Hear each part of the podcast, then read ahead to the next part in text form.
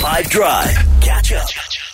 For so many people, the idea and the notion of one's wedding day is just like, you know, dreamt about it since you were little and you spend way too much money on it, but it's kind of somehow justified because that's the done thing.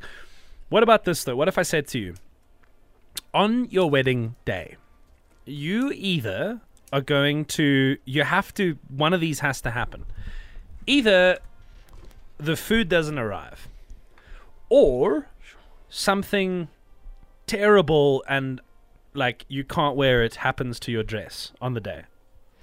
I've been thinking about this um, since we spoke about it two hours ago, and um, I still don't know. I think food, tough. No, food. I'll, I'll do with with the food and without the dress, which is horrible to say, but I'd rather have everyone happy with a full tummy, and Sure. That's very, I'd, I'd be very upset though. It's difficult. You've got two options here. All right? Bear in mind, you've probably put a lot of effort, money, and fantasy into both. Into your friends and family nearest and dearest being well fed on the day. Angry people suck. And alternatively, also just you've put a lot of emphasis into looking amazing. So one's got to go. It's your wedding day, and it's either your wedding dress or it's the food at the wedding. Let's assume the food either gets poisoned and no one can eat it, or the wedding dress. I don't know. You have like a destination wedding and a bird does like a big, uh, just defecates all over it and you can't fix it. One of the two things have to happen. On the WhatsApp line 082 550 5151. Which of those two scenarios would you rather, of the two, have happened to you? Be the dress. Like you can always make a plan and you can or you can make it work. An outfit's just an outfit no matter how much effort you put into it. The food is something you'll remember and everyone else will remember. So as a foodie, I would say the food. Keep the food safe. Outfit, you can make it work one way or another.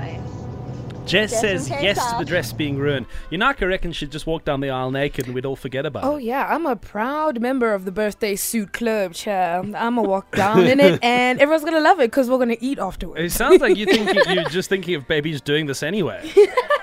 Probably. Hi there, it's Ruth from JBay. I definitely want the dress.